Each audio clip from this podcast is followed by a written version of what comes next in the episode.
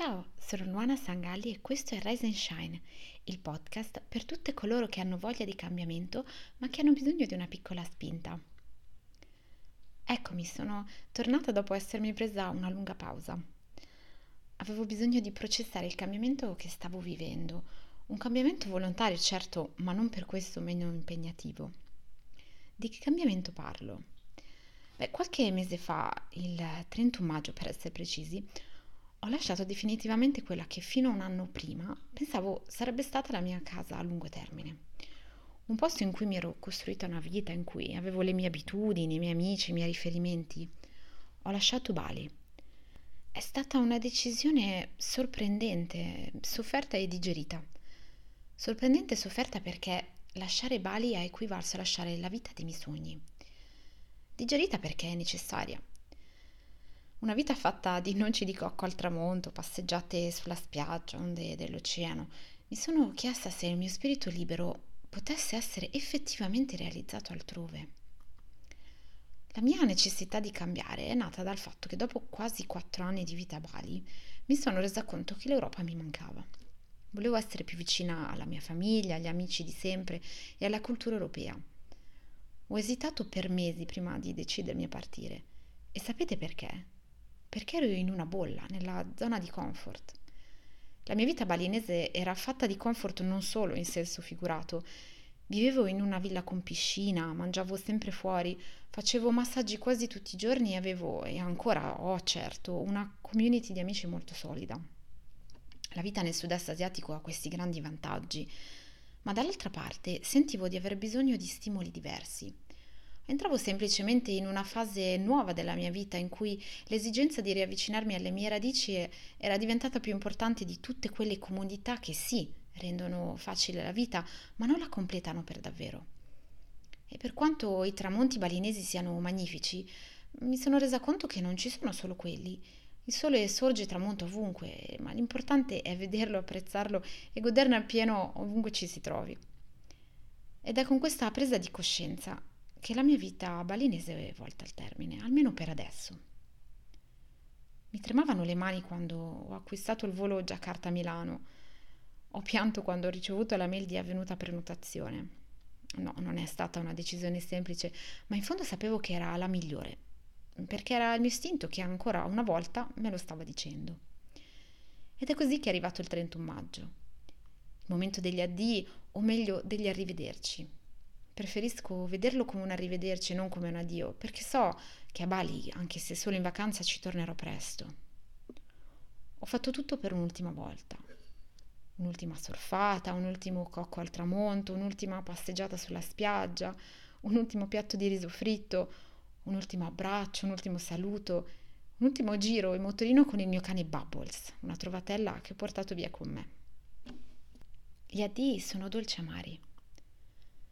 Sono dolci perché ti spingono a riflettere a quanta strada hai percorso e al fatto che la vita sia un viaggio unico e folle, un viaggio che bisogna vivere e sentire fino in fondo.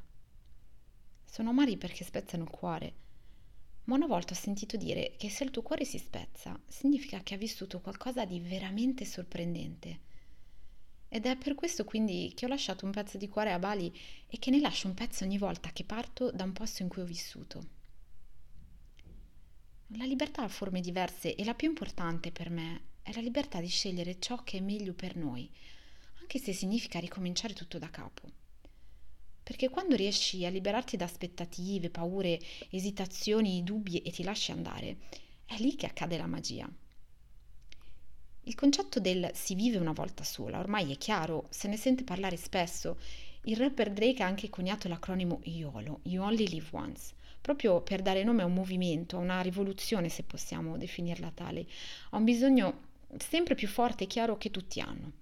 Quello di vivere la vita che abbiamo sempre sognato di vivere, proprio perché ne abbiamo solo una e non dovremmo sprecarla.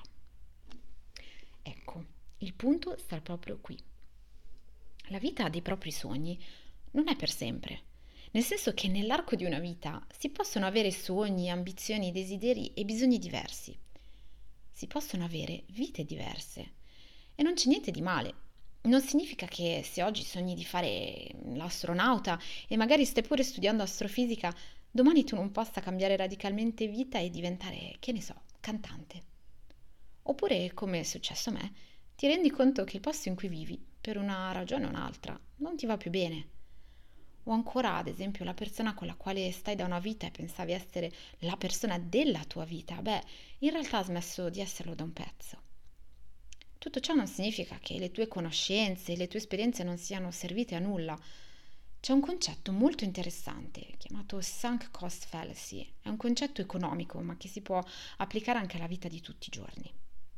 I sunk cost in economia sono quei costi irrecuperabili. Ad esempio, perdere un volo non rimborsabile.